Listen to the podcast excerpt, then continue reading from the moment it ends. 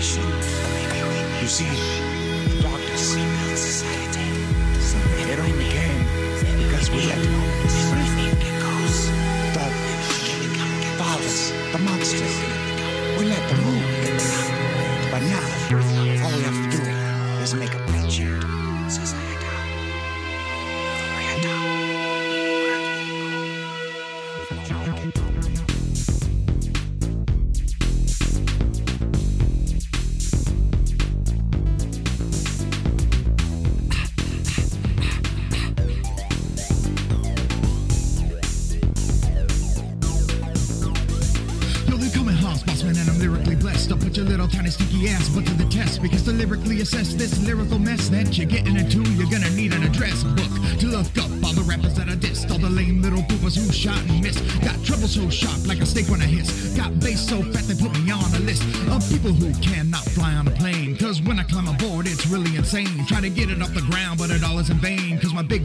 should be in its own lane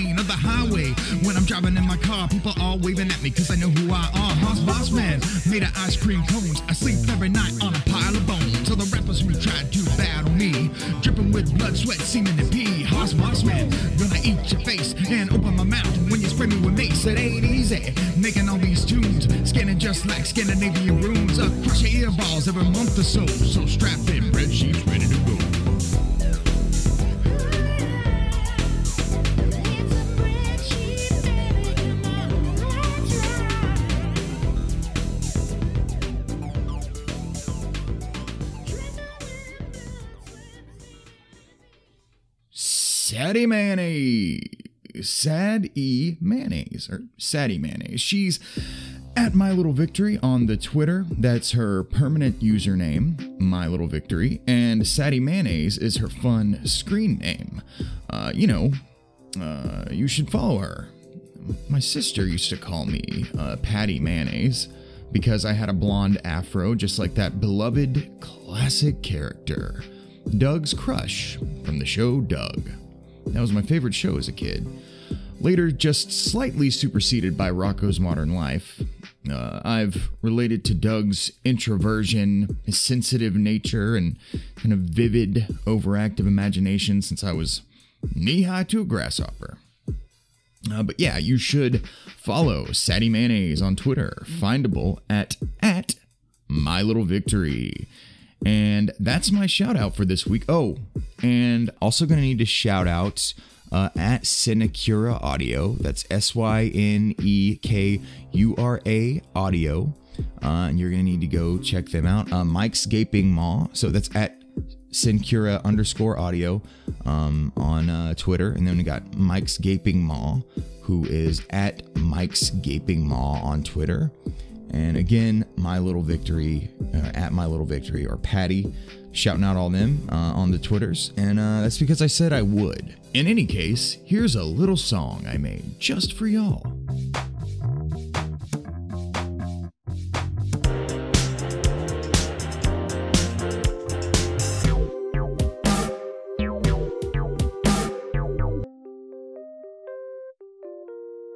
Okay, I'm gonna, as I often do, give y'all sheetheads a little peek behind the curtain. This intro was originally like 40 minutes long somehow, which simply will not do. I mean, I do some long ass intros sometimes, but that's ridiculous, especially when I'm featuring an interview like the banger I have for you today. The intro, this one anyway, must be under 20 minutes. So I cut out a bunch of nonsense I said at the beginning, then went through and trimmed it up. There might be a little difference in sound quality, and you might hear some little hiccups where I tighten things up a bit, but that's because this is a very special episode, and there's no time for bull plop. Don't worry, I'll probably do a mini-sode, maybe a teeny-sode, or maybe even a baby-sode that will uh, be chock full of meaninglessness. Uh, but real quick, a very quick addition of Hoss News is necessary for today. It's House News, House News. It's news from House about that You can listen to. It's House House News.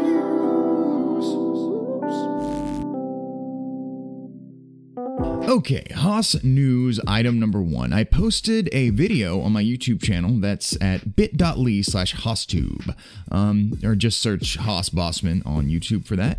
It is a video of me performing Redemption Song, the Bob Marley classic, uh, with my ukulele. Just filmed on my iPhone when I was out of town a few days ago, and I'm very happy though with, with how it turned out. So go watch that. Um, give it a give it a check out. Hopefully you'll enjoy it.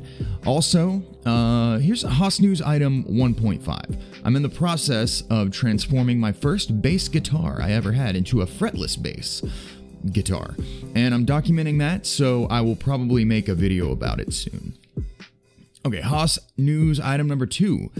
Uh, the awesome leftist historian and frequent guest on the Michael Brooks show, uh, RIP to a real one, both the show and the man, Michael Brooks, who got me into the online leftist sphere a few years ago, and uh, a couple years ago, um, left us too soon.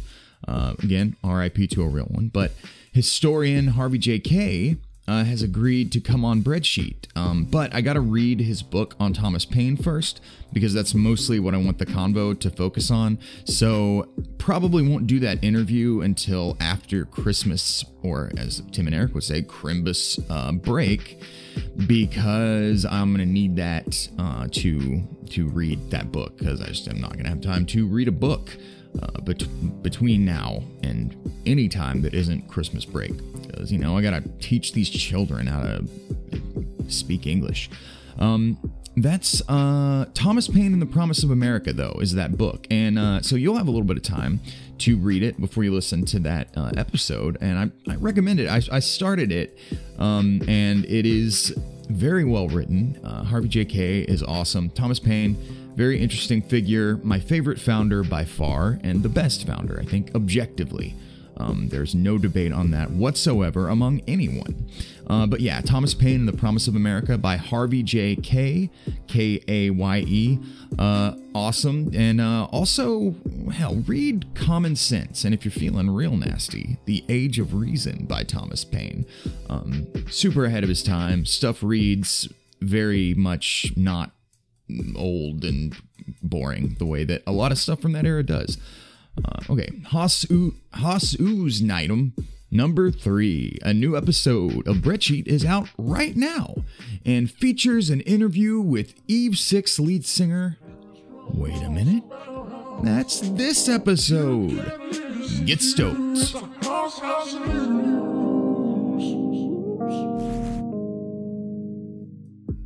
What a special day this is because I finally was able to get another third of the legendary alternative punk inspired, grunge defying, but I guess still a little grungish, uh, pop rocky, awesome band, uh, Eve Six. Uh, yeah, definitely the most famous person I'll have ever had on the show. Probably most famous I'll ever have, Mr. Max Collins. He's the lead singer, main songwriter, and uh, bass player for the legendary band Eve, Eve Six, whose hits from 20 years ago you might remember as being they're about a pretty much a three hit wonder, I'd say. They had three real big hits.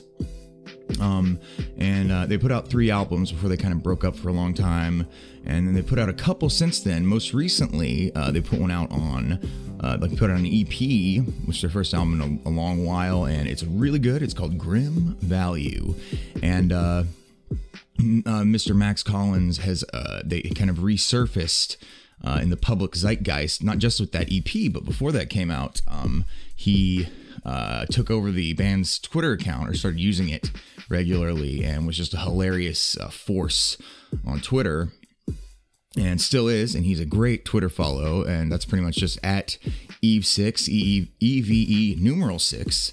Um, that's Mr. Max Collins. Uh, yeah, definitely a hero of mine, a musical hero, uh, and definitely the most famousest person I've ever had on here. Jon Siebels, the guitar player, uh, graced me with his inimitable presence a few uh, months ago on able, uh, episode uh, 27 or something like that. I don't know. No offense to Mr. Siebels about me saying Max Collins is more famous than him. He's still, he's also certainly a famous man, but y'all know Mr. Siebels probably more than knows knows that as as you know, Max Schultz, not um, Max, my guitar player from my all my bands and stuff. Uh, Mr. Max Schultz, not Max Siebels or uh, Max Collins, um, but y- y'all know, y'all know the lead singer always gets all the love. I mean, lead guitarist sometimes too, I guess, if uh, he or she is super hella bitchin'. Of course, that wasn't really the case with our band, me getting all the attention as a lead singer, I mean. I mean, chicks do love uh, drummers and guitarists, and I know that as well. Um, lead singers and songwriters actually maybe carry around too much like sad boy energy or something, and uh, so they don't get as much of the attention from the ladies.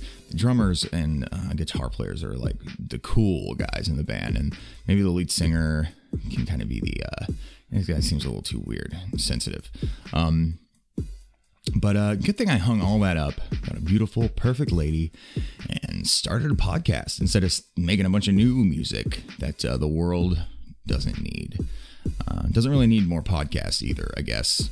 But you know, here I am making one. Uh, reminds me of something uh, Victor Wooten talking about his educational philosophy. Bassmaster Victor Wooten, whom I've been watching a lot of lately. Um, of course, him speaking a lot about music education, but I love his educational philosophy, and a lot of his philosophy is really awesome. And he's he's a fun watch, uh, both for his amazing virtuosic bass playing and his awesomeness. But anyway, what I'm talking about here, excuse me, um, it reminds me of something uh, Victor mama used to tell him. Something like, uh, "What does the world need with another good musician? There's plenty of them, but the what the world needs is good people."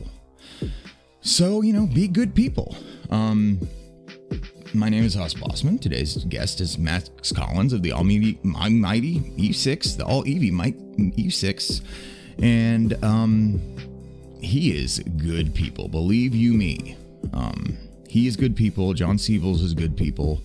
Uh, ben Burgess, who was on the previous episode of Breadsheet, in which we talk about Dave Chappelle's new special. and he recently, Ben Burgess, was on um, Charlie Kirk's debate show. So that might blow up his spot a little bit, which would be cool because Ben Burgess definitely deserves it and he, he rules. He's been a friend of the show since the very beginning, and uh, I want to thank him for that. He has some awesome, interesting, nuanced uh, takes on the uh, Dave, the Dave Chappelle special, the newest one uh, that people were all talking about, and uh, I have some thoughts on it myself. And you know, essentially, I'll just say I think it was uh, a lot of what he said was uh, pretty not great. And um, you know, as a non-trans person, I certainly would not begrudge anybody taking offense to some of the stuff that he said, but I have a few more thoughts about it than just that, him being offensive, uh, as did Mr. Ben Burgess. And um, I think we talk about it in a way that's both acknowledges the yikes of it, but also kind of gets into some of what I think some of the reaction can kind of tell us about where we are right now with discourse. I think it's an interesting talk. Um, but uh, yeah, all that and uh, Max Collins coming up here in just a minute. Oh yeah, and also my name is Hoss Bossman, and you're listening to Bread Breadsheet.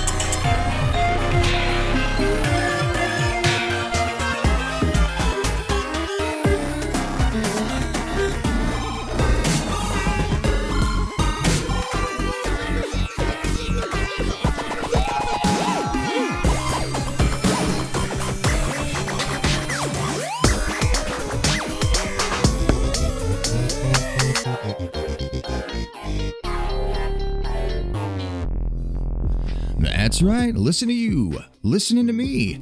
I'm enjoying it myself, and I'm so excited to bring you this chat with Max Collins of Eve 6 Flame, Brian Wilson, John Lennon, Paul McCartney, uh, George Harrison, kinda also. The drummer of the Beatles, maybe, sometimes. Uh, Michael Jackson, Justin Bieber, Prince, Kurt Cobain, Jimi Hendrix, Max Collins. What do all these famous men have in common? Well, for one thing, they're all insanely talented musicians and songwriters. I think all of them. Actually, I don't know if Justin Bieber writes songs. Um, and yes, I guess he doesn't really belong on this list, but I guess he might. I've never really heard his music, but you know, maybe it's great. Um, I'd say uh, all these folks, though, represent people who are musical geniuses who uh, got started in music at a very early age. And the big thing that differentiates these folks, puts them into two broad categories, is some of them were greeted with fame at an early age and they went down an awful path as a result of that because you know we're talking about artist types who tend to be like sensitive types and sensitive in a lot of ways i would say. And that sensitivity makes them good at artistic expression songwriting and these folks cases. But obviously a lot of great musicians and artists go down bad paths especially those who've experienced fame at a really young age. And um I think you'll hear in this that Max Collins has a very interesting take of something, some stuff I've been thinking about a lot lately, and how, um, like, you know, somebody like Brian Wilson, even though, you know, he survived, he went through years of um, his mental illness spiraling out of control and, you know, drug abuse and all kinds of issues that he wasn't really being, like, treated in the right way um, for his issues that he had. And, you know, I think that, uh, you have somebody like, you know, maybe Paul McCartney uh, seems to have had a relatively healthy life for someone who got as famous as he did as early on. And I don't really know much about his issues, so maybe he's not a great uh, example. But obviously, like, say, Kurt Cobain, highly emotionally intelligent, s- sensitive artist who obviously spiraled out of control in a lot of ways and, you know, wound up paying the price for it. And all those other folks I mentioned, you know, Jimi Hendrix. Um, Michael Jackson, uh, and, you know, Justin Bieber, folks who got famous at an early age and experienced a lot of uh, discomfort as a result, discomfort, uh, dis, dis, dysfunction as a result, and um, you know, uh, Brian Wilson, he ultimately survived, but he, you know, he does not seem like he's in the best shape these days. And he came out on the other side of, you know, drug addiction and a lot of serious issues um, the worse for it, I think. But he still is a great artist. He still makes awesome music to this day, and he's made some of the most legendary, amazing music ever. And um, I'd say our our friend, friend of the show now, new friend of Breadsheet, uh, Max Collins, he tells a similar story about how well about how he got famous at a really young age, and then saw himself falling victim to alcoholism and drug abuse and or I don't know about drug abuse, but definitely drinking too much, partying too much while being on tour.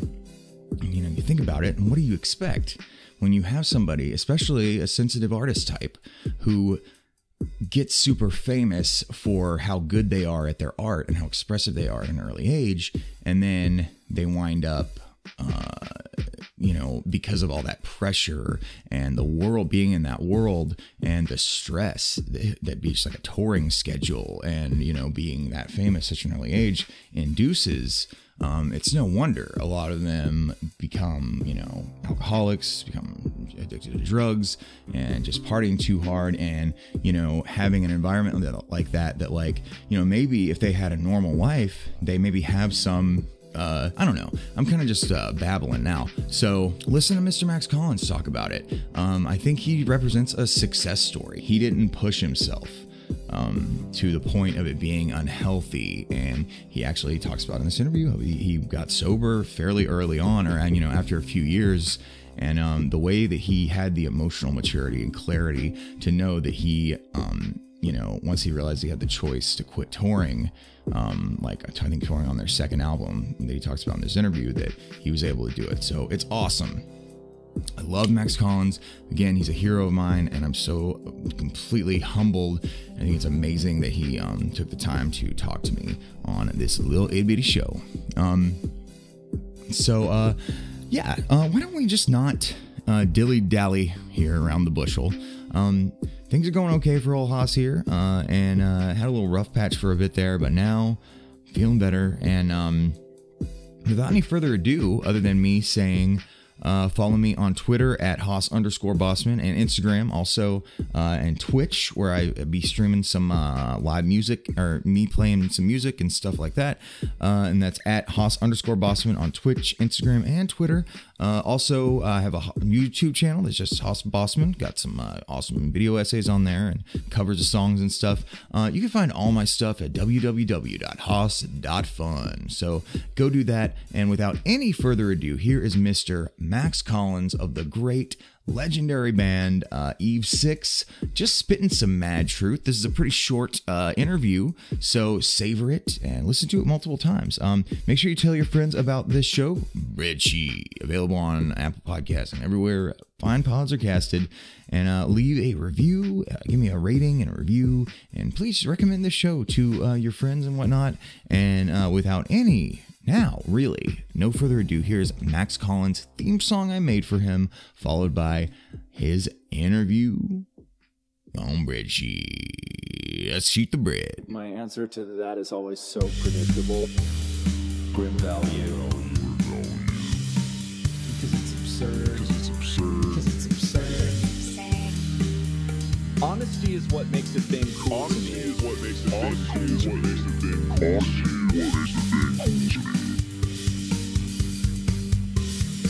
This is magic. This is magic. All bets were off. New metal summers, new metal summers made me feel like I was me feel like I was in a dream. I I also don't need to know exactly what I'm talking about. Yeah, it's hard. There's no real incentive.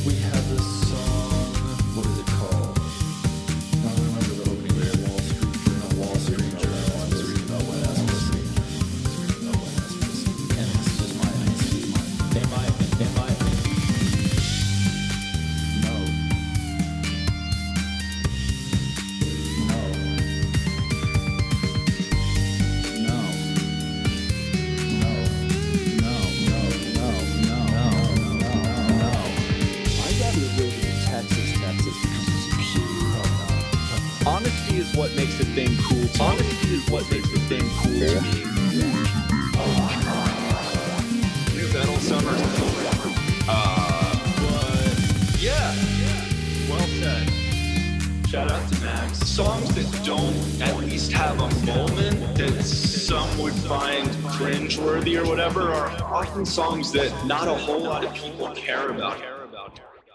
Hello. How's it going, man? It's going great. How you doing? I'm doing well. Sorry to keep switching it up on you over here.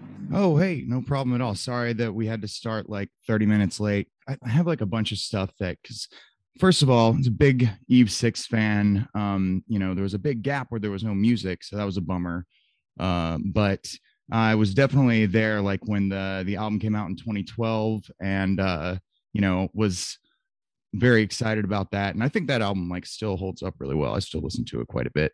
Um, but those first two albums uh, especially the second one that those i just listened to constantly my friend actually my good friend max and i uh, is like my best friend and like lifelong uh, musical collaborator listen to those like constantly when uh when we were younger and it was really the second one and it was around the time like green day's warning um uh borders and boundaries by less than jake and Yeah. a, a couple of other like super formative albums for me that were so like you know your songwriting and everything was um and you know just even like down to the production on y'all's albums and everything was like super influential to both of us as uh, musicians so thank you for that No, thank you. That's awesome.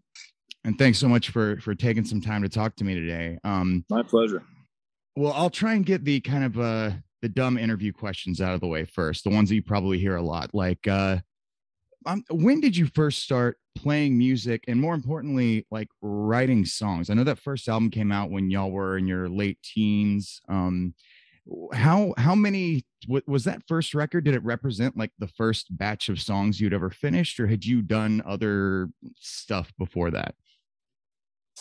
Um, that first record was definitely. I'm trying to think. I probably I wrote like my first song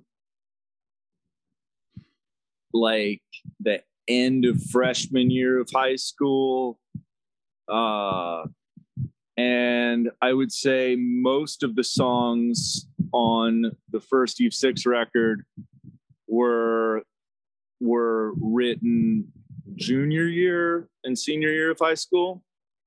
Uh, so yeah, I mean there wasn't wasn't much daylight between like first first figuring out sort of how the craft works to uh making the songs that would that would be on the record uh what got me into music in the first place was just being transported by it in a way that I've come to see as maybe slightly unique. I mean, obviously, everyone is, you know, uh, not everyone, but most people are are affected by by music in some way or another. Um, I I had this I had this moment where I heard a Tom Petty song on the radio for the first time when I was like eight or something. And it was running down a dream off Full Moon Fever. And it was so transporting to me that I still remember that moment in great detail. Um, remember exactly where I was, time of day or night. Um, and just thinking, this is magic. What is this magic? You know, like it's just like, uh, you know, made me feel like I was in a dream, you know? Um, and that began what was, I think, yeah, an obsession at a very young age with music and uh, buying records. And that's where all of my, you know, allowance money or whatever would would go to that. Um, and I just found, I yeah, I found a kind of like uh, uh, sounds funny to put it this way because I was like a I was a little kid and a and a and a reasonably happy kid too. Like I had a good childhood and stuff like that. But there was something about music that was like offered this sort of like relief or something. Like uh like I don't know. I could sort of uh, escape into it, and uh, and yeah. So that that I, Petty is has been the through line for me. I, I love him as much today as I did when I first discovered him. More probably, and uh, and yeah, that that's what started me kind of on this path. I didn't I didn't start to play. Um, I didn't pick up an instrument until I was like 13 years old. A family friend had like a, a an old, weird old like Beatle bass replica. It was like it was a piece of junk basically. It was like not a good bass, but it looked like a Beatle bass, and uh, they were giving it away. So I I got that and started to kind of mess around on that. Um, and again that once i started to do that that led to that's the only thing i wanted to do was just play the bass and like rip tablature out of guitar magazines at newsstands and fold them and put them in my pocket and take them home and try my best to like figure out songs that were on the radio at the time.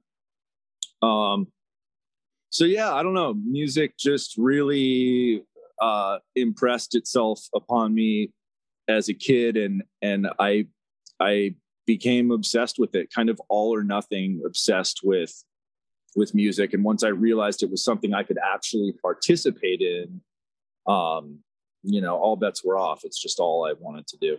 Well, I mean, you're a uh, you're a great lyricist and also a really great like undersung bla- bass player. Like, I think um people don't. I, I think with uh when you when you're the main songwriter and singer and bass player, it's like you know people maybe talk about those three things in that probably singer, songwriter, bass player in that order. Um, and uh, I feel like you know whenever I read write ups about y'all, the uh, Jon Siebels gets all the love for his musicianship, but I don't see as much about your your bass playing. Um, and uh, you know, I'm a, a, a singer and songwriter, and you know, usually the lead singer in most of my projects I've been in, and my main instrument is bass. So I was I was very gratified when I first learned that oh, this Eve Six, their uh, their singer is also their bass player. That's like me. You know, we're kind of a small club. It's like Fat Mike, uh, Geddy Lee, right? a couple other people.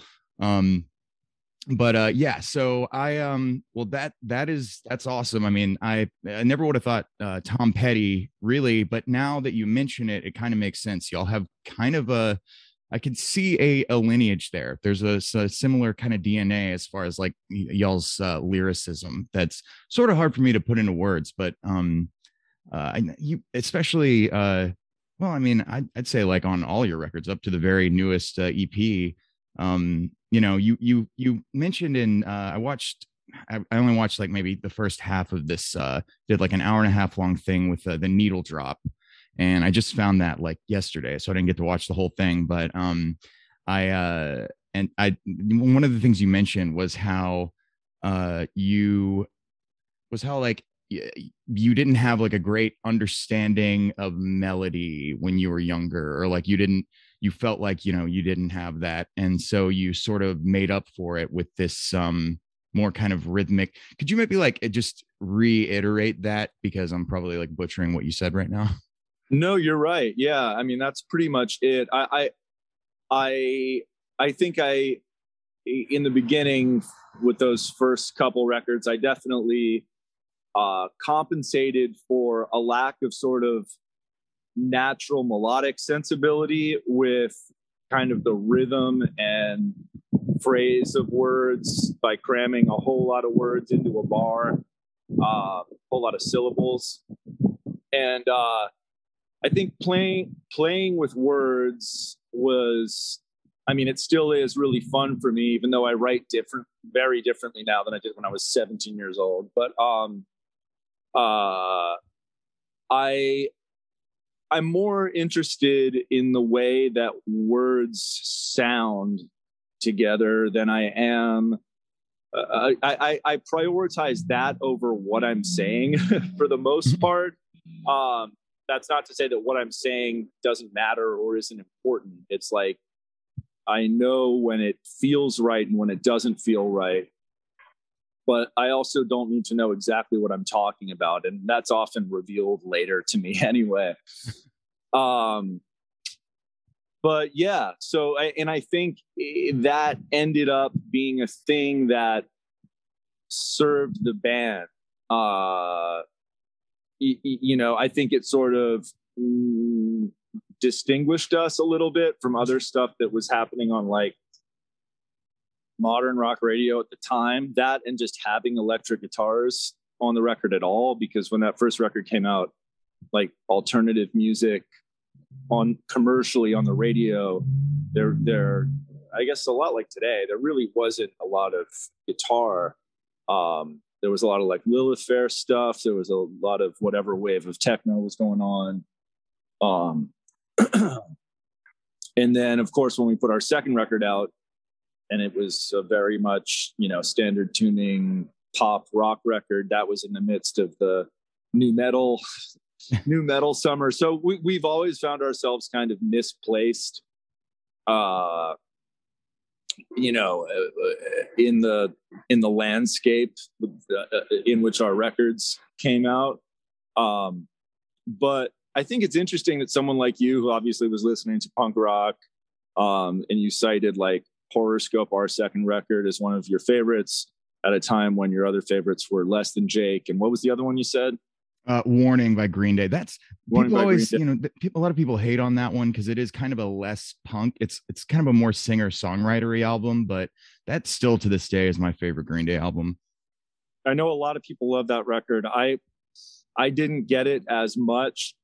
Um, I'm probably older than you. I uh, I discovered Green Day with Kerplunk when they toured with um, Bad Religion for Bad Religion's Generator tour.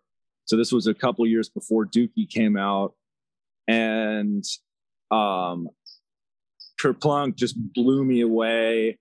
Uh, uh 1039 blew me away i discovered that second and then i thought dookie was incredible too i sort of fell off of green day after that. But um like my point was it's funny because when i listen to those first eve six records i don't really hear our own like pop punk influence coming through very much. Uh you know the the production sort of took it to more of a radio rock place.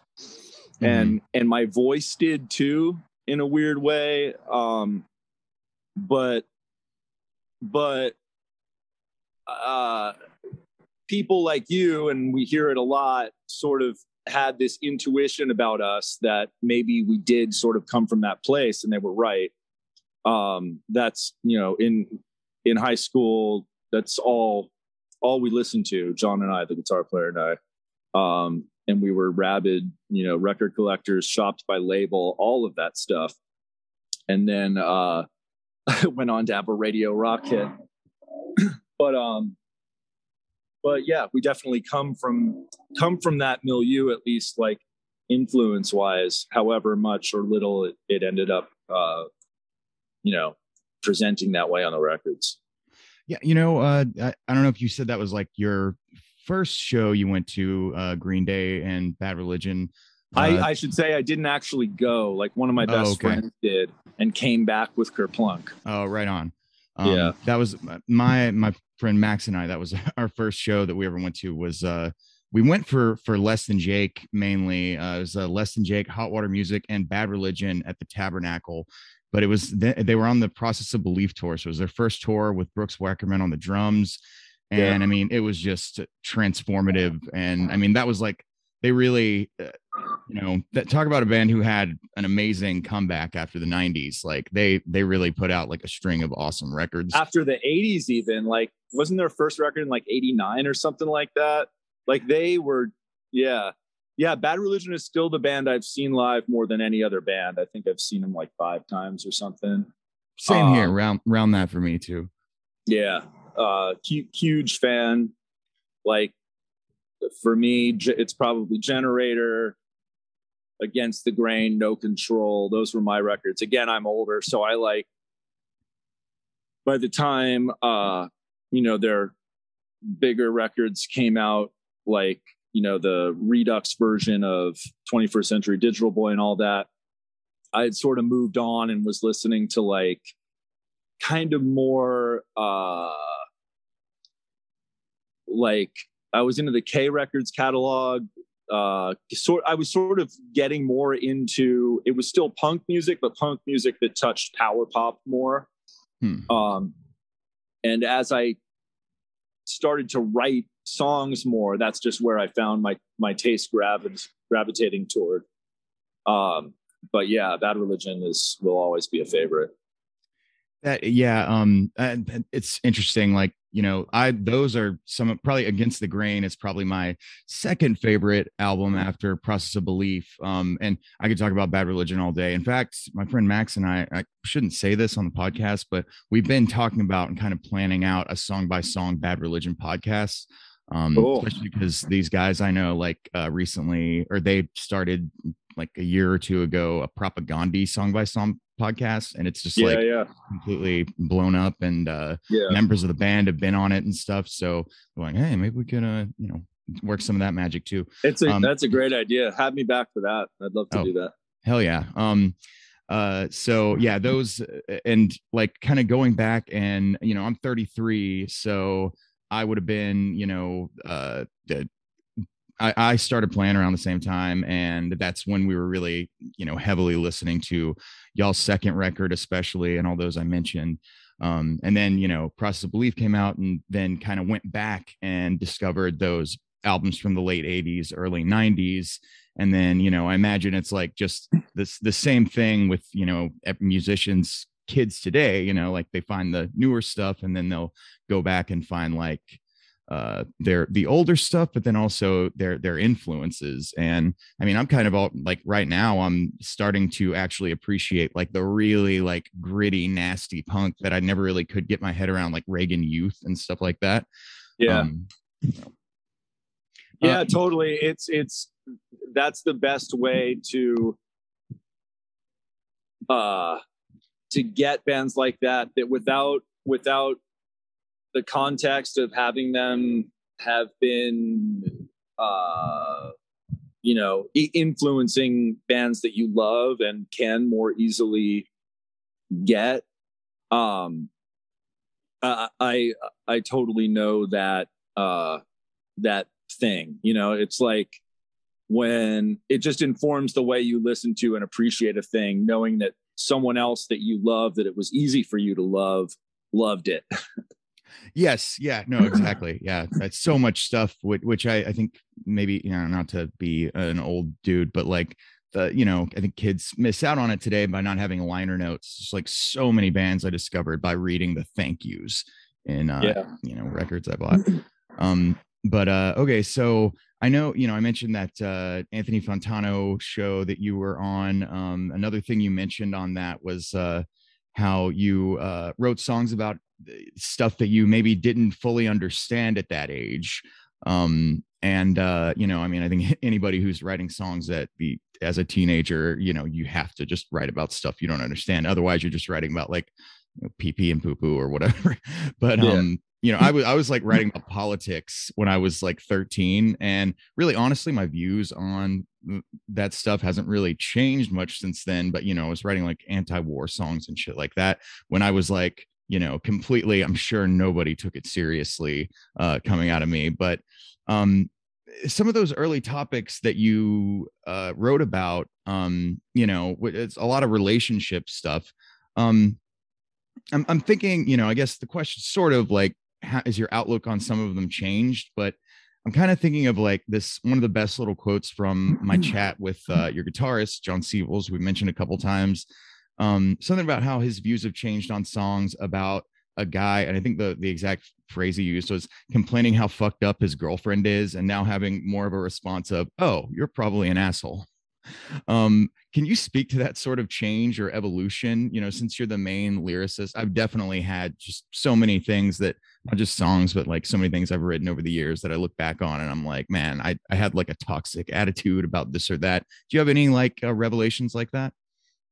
Yeah i think i think when you're writing songs as a teenager yeah you're often in the business of rationalizing your own perspective on a thing.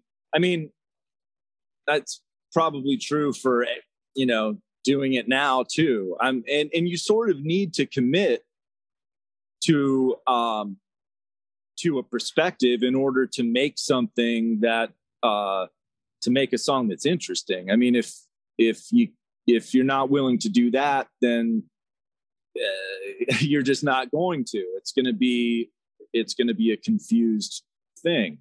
Uh yeah i i think i sort of think songs are a good place to uh yeah sort of exercise those those demons. I mean you don't you know like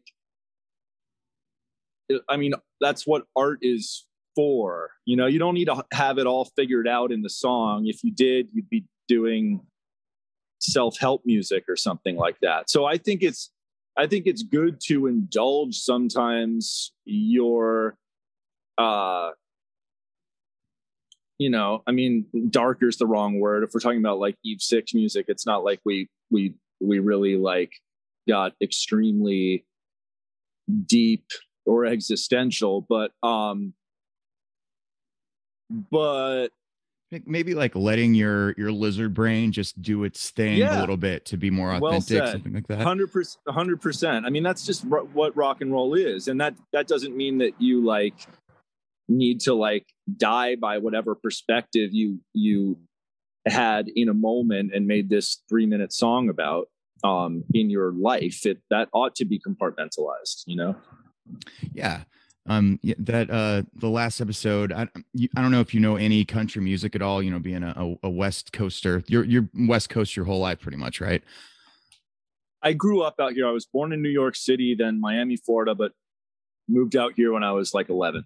Okay, so um, yeah, the uh, recently Tom T. Hall, who's like one of my favorite uh, songwriters, country dude, uh, died, and one of one of the things that I had like a, a you know comedian and musician on uh, last episode to talk about him, just kind of remember him, and you know one of the things about him was that like he was like kind of corny, but in a way that was like he wasn't afraid to be corny, and oh yeah, yeah. in a way that was like kind of uh, brought a weird sort of like fuck you to his his attitude about everything No, 100 percent. I mean, I've said this before. I think like songs that don't um at least have a moment that some would find cringeworthy or whatever are often songs that not a whole lot of people care about. I feel like corniness or or cringe or whatever sometimes it can be crass shit commercialism, you know, transparent stuff that's two thumbs down, not good. But it can also be guilelessness and uh honesty. You know what I mean? Mhm. That um that can often be more art than something that tries to protect itself behind like layers of of aesthetic cool. Um so yeah, I I very much see music and songs that way. And if I do have that knee jerk reaction to sort of name something as being corny, I, I try to get a little bit curious about why. Um, and often it's because they're just being very human. And that's not, and that makes me uncomfortable, you know, but that doesn't make it less of a work.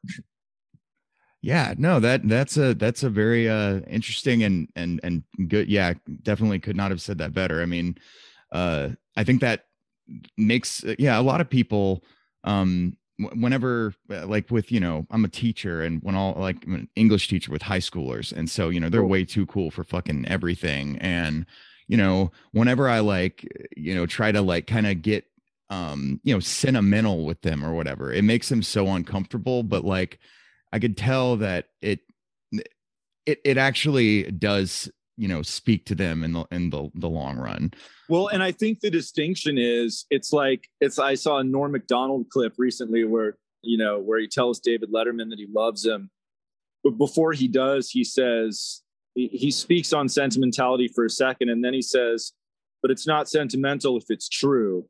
I love you, man." And so so like something can have like sort of the the appearance of sentimentality, but I mean, if it's honest, honesty is what makes a thing cool to me, whether it is, whether it presents as cool to the world or presents as the opposite of cool to the world. If I feel like it's honest, um, it's cool to me. You know, those are like synonyms in right on my like lexicon, at least when it comes to like to art, you know? hmm For sure. Yeah. Um, so I'm mindful of your time and I got to make sure I get these two questions in because I texted my friend Max and uh, asked him if there were any, anything he wanted to ask you. And he said, What made you, what made him want to become just a singer? I think you just did that for one album, right? Where you dropped the bass and you were just a stand up singer. So what, what, Yeah. what was the deal with that? Was it you just wanted to change or what? Yeah, yeah. Well, uh, shout out to Max. Uh, yeah, it was paradoxically uh, because you would think maybe the opposite, but honestly, it was insecurity. um, it was sort of feeling like the show as a three piece with me holding the bass wasn't enough. And this was after we did like eight months of touring with Third Eye Blind, where you know the singer of that band is all all all bluster and bravado, stomping all over the stage. And I was comparing myself or us to that and thinking, oh, I'm grounded here. I'm stuck to the microphone. We're going to bore people to tears. If we're going to level up, the show needs to level up. Um, which was stupid because I, I, I wasn't comfortable like that. Um, and, you know, I think it took us an album cycle basically to go back to, to me playing the bass. But yeah, that was the, that, that that's what made us do that. Okay.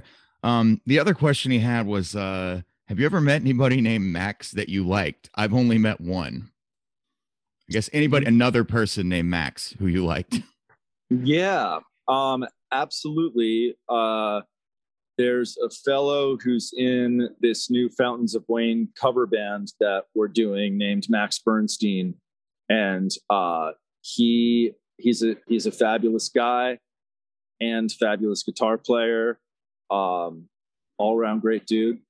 Uh, I'm trying to think if I know any other Maxes.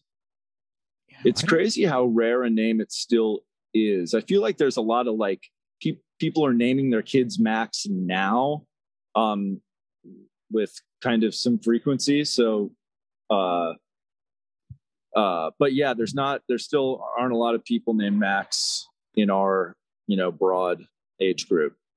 Yeah, it's a it's a pretty rare name, and I think like you know, especially in the '90s. I mean, that's a badass name to have, like a name with an X in it. Like X was all over everything. back Yeah. then, So you know, um, Yeah. So uh, I I don't want to take up too much of your time here, or too much more of your time here. You know, usually this is a uh, supposed to be a political podcast, but when I have musicians on, I can't help but like you know talk about music uh, a lot of the a good chunk of the time. But um, you know, I guess I'll just throw out a couple of these and, you know, could maybe just be your last uh little uh answer here. Um Cool. do you okay, so I'll, I'll kind of just run down my uh political music I think has, you know, you obviously being a fan of bad religion and, you know, punk rock like uh, don't have this attitude of like political music is too, you know, it's preachy or whatever, like as a rule um, or you know maybe you do and just think those uh, bands are uh, exceptions. Um, but I don't know. Do you like any political art, political bands? Um, and and you know what what do you think makes something an effective piece of political art? I mean, y'all have never really been like lyrically very political, but like you're obviously super like opinionated on politics.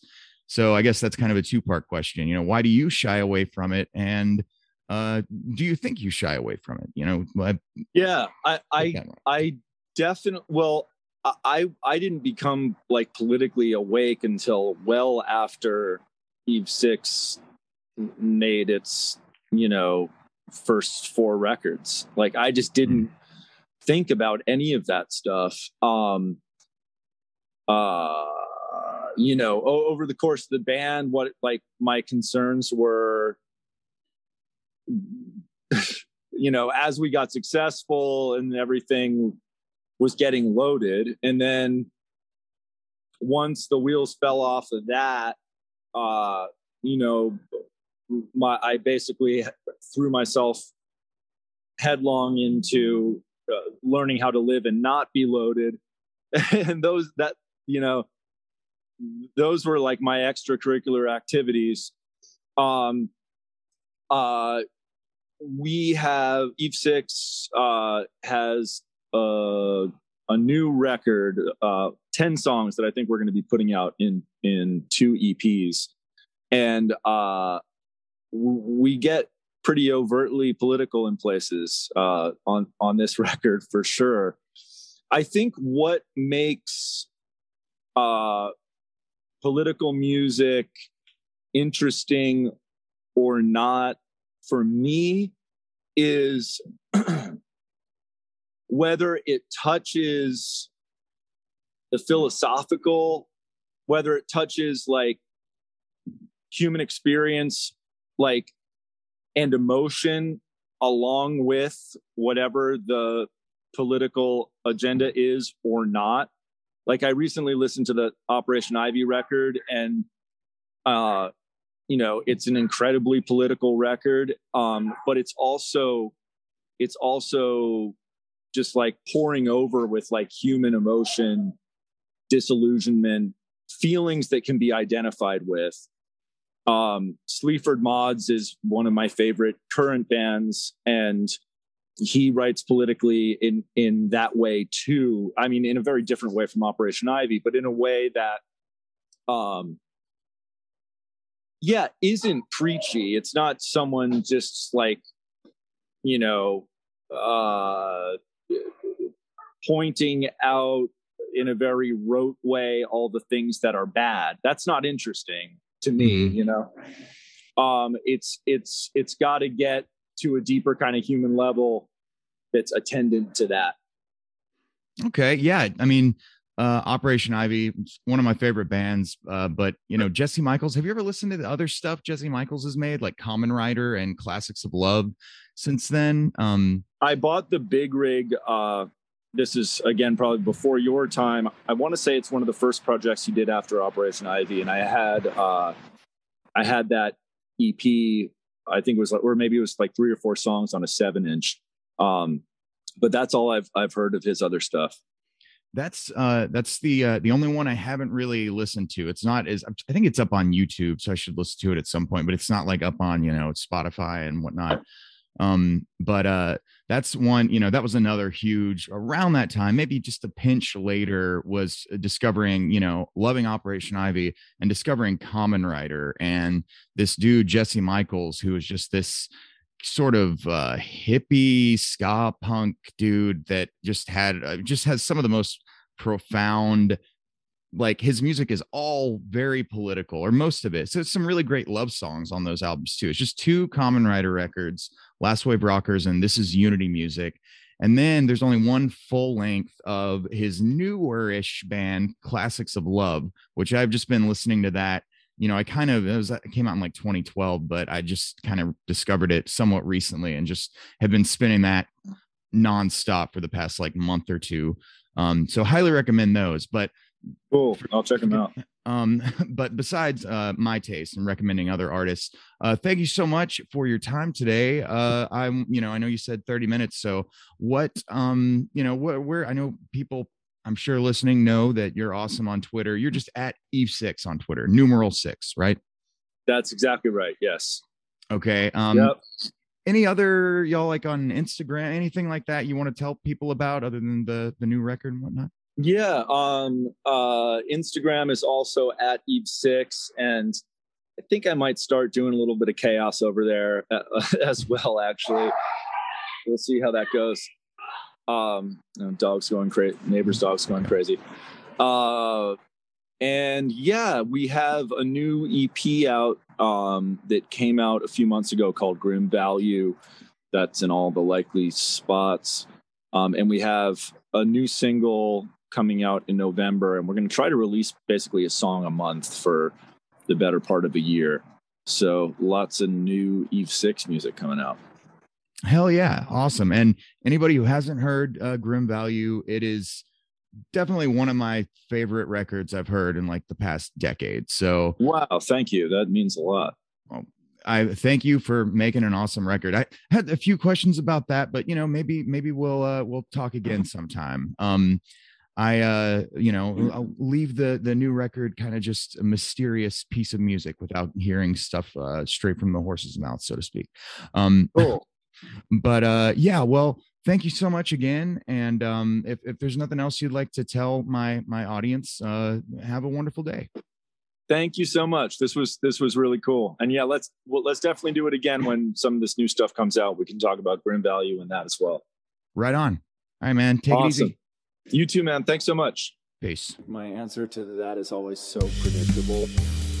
Grim value.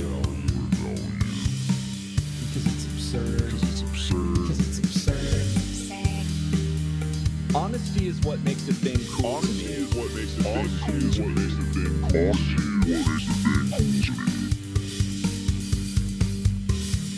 This is magic. This is magic.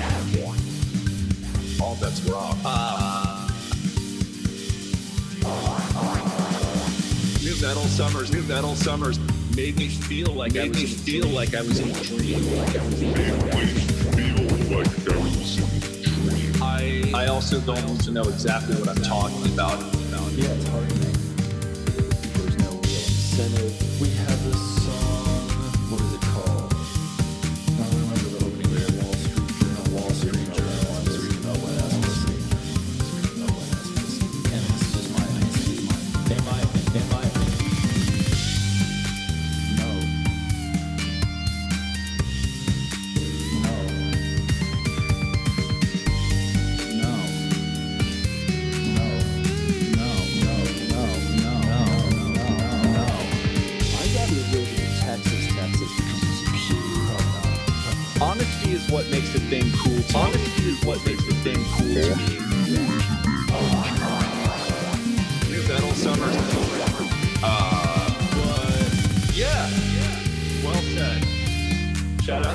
Songs that don't at least have a moment that some would find cringeworthy or whatever are often songs that not a whole lot of people care about.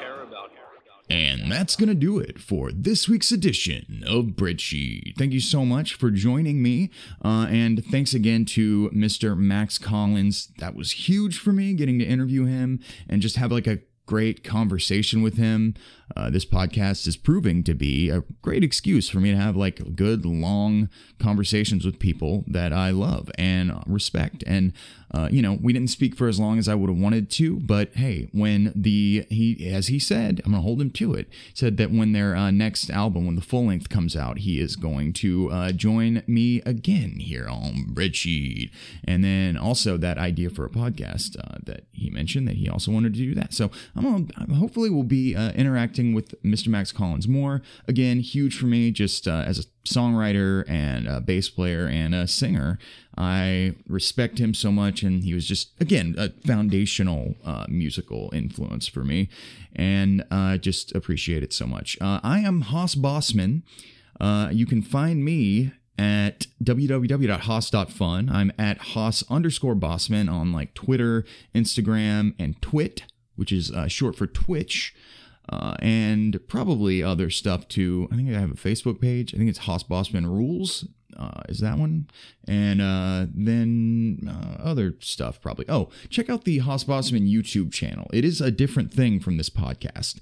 Uh, so all the stuff on there is like not stuff that is also on the podcast. That makes sense. Anyway, uh, I love you all. Make sure you go back and revisit uh, Eve Six's earlier albums. I'm sure you've already listened to, and if you haven't, you should. Their new EP, Grim Value. Uh, if you have not heard that, check it out. It is awesome. One of my favorite new releases of like in a very very long time i guess like probably since the newest Propagandhi album came out in like 2017 um maybe the newest bad religion which i think is a pretty good album but uh this Eve 6 album, Grim Value, just super refreshing. So definitely check that out if you haven't. Go revisit their uh, first couple albums as well. Um, my favorites are the first two and then the fourth album, which came out in 2012. There's a big gap between that, the, the third one, and that one.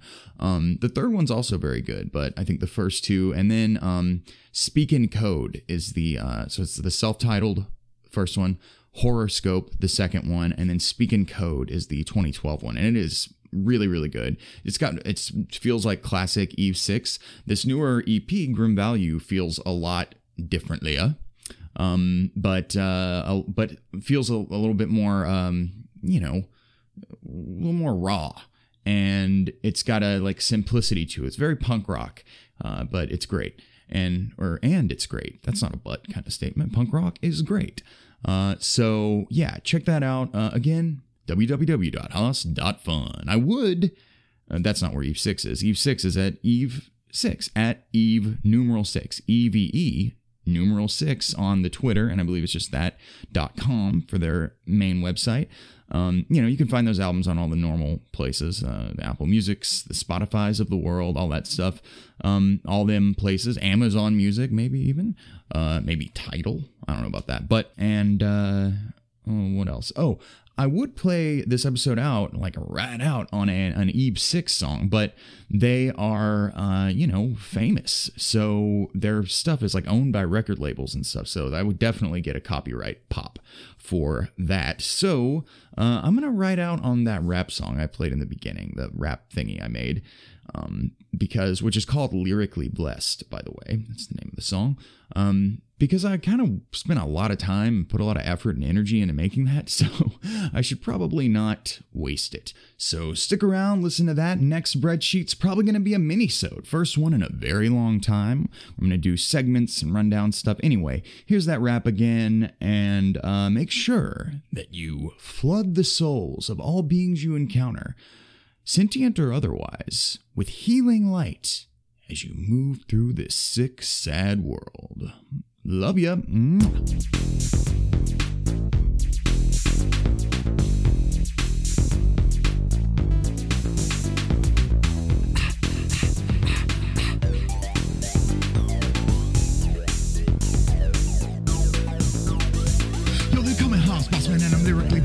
Put your little tiny sticky ass butt to the test because to lyrically assess this lyrical mess that you're getting into, you're gonna need an address book to look up all the rappers that I dissed, all the lame little poopers who shot and missed. Got trouble so sharp like a steak when I hiss. Got bass so fat they put me on a list of people who cannot fly on a plane. Cause when I climb aboard, it's really insane. Try to get it off the ground, but it all is in vain. Cause my big fat booty should be in its own lane of the highway.